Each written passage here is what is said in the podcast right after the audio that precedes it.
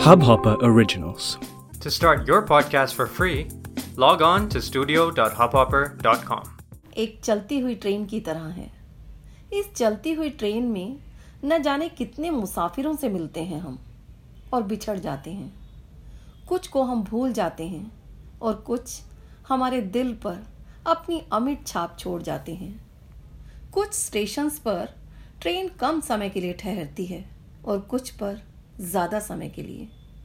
और कभी कभी अनजाने, अनचाहे स्टेशंस पर भी रुक जाती है ये ट्रेन बनाई गई योजना के अनुसार नहीं चलती ज़िंदगी की ये ट्रेन आप सुन रहे हैं प्रोग्राम कारवां कारवां यादों का, कविताओं का, कहानियों का। और मैं मधु, सुना रही हूँ एक मीठी सी याद, एक संस्मरण, गुगलहर। ये बात ये याद 25 मई 2018 की है, पर ऐसा लगता है जैसे अभी कल ही की बात हो। हम भविष्य के लिए योजनाएँ बनाते हैं, पर योजना के अनुसार काम करने में सफलता ही मिले, ये ज़रूरी नहीं। इसलिए मैं योजनाओं में विश्वास नहीं रखती, योजनाएँ बनाती ही नहीं, और बिना कोई योजना बनाए बह जाती हूँ उस ओर जिस ओर ज़िंदगी बहा कर ले जाए। 25 मई 2018 शुक्रवार के दिन, मैं बह निकली गुगलहर की ओर। गुगलहर, हिमाचल का एक छोटा सा गाँव, जहाँ ना घरों में ताले लगते हैं और न दिलों में। हैरान थी यह देखकर कि रात में भी घर के दरवाजे खोलकर बेफिक्र होकर सोते हैं सब। एक बंधी बधाई ज़िंदगी जीते हैं। बंधन तोड़ने की, बंधन तोड़कर, रास्तों को मोड़कर ज़िंदगी का रुख बदलने की कोशिश भी नहीं करता कोई। गुगलहर में मिले मुझे अनेक नए रिश्ते। मामी जी, चाची जी, ताई जी, पापा जी, मम्मी जी। मुद्दत हो गई थी इन रिश्तों से मिले।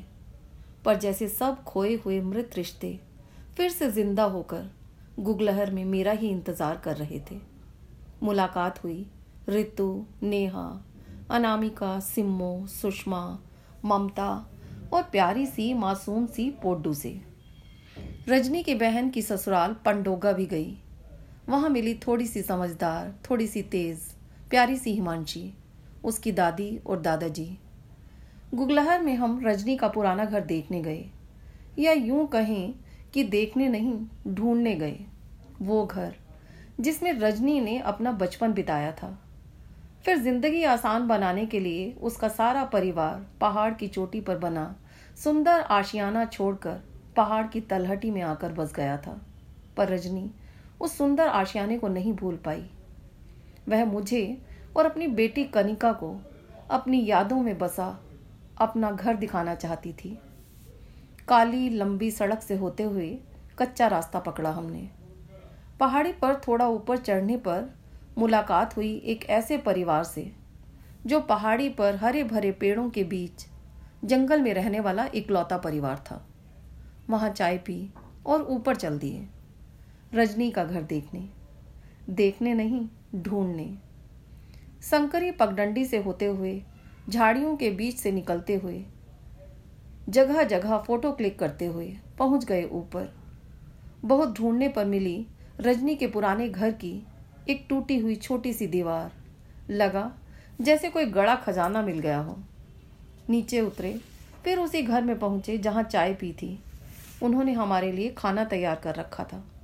बहुत मना किया, पर खाना सामने आया और मना करने के बावजूद भी ऐसे खाया, जैसे बरसों के भूखे हों। खाना स्वादिष्ट था, क्योंकि प्यार से भरा था।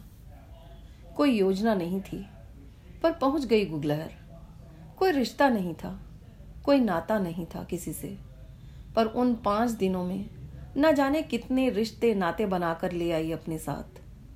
बात जब वापस गुड़गांव आने की चली तो पापा ने कहा, मैं छोड़ आऊँगा मधु को। अच्छा लगा सुनकर। लगा, मेरे अपने पापा लौट आए हैं।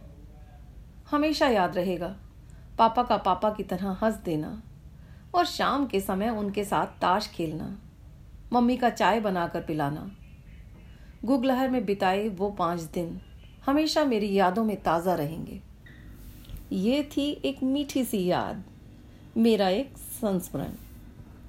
बातें भूल जाती हैं, पर यादें हमेशा याद रहती हैं। मीठी यादों को समेट कर, सहेज कर, हमेशा अपने पास, अपने साथ रखें। ये यादें जीवन के मुश्किल सफ़र को भी आसान बना देती हैं। अगले शुक्रवार हम फिर हाजिर होंगे अपने प्रोग्राम कारवा में एक नई याद, नई कहानी और एक नई कविता के साथ।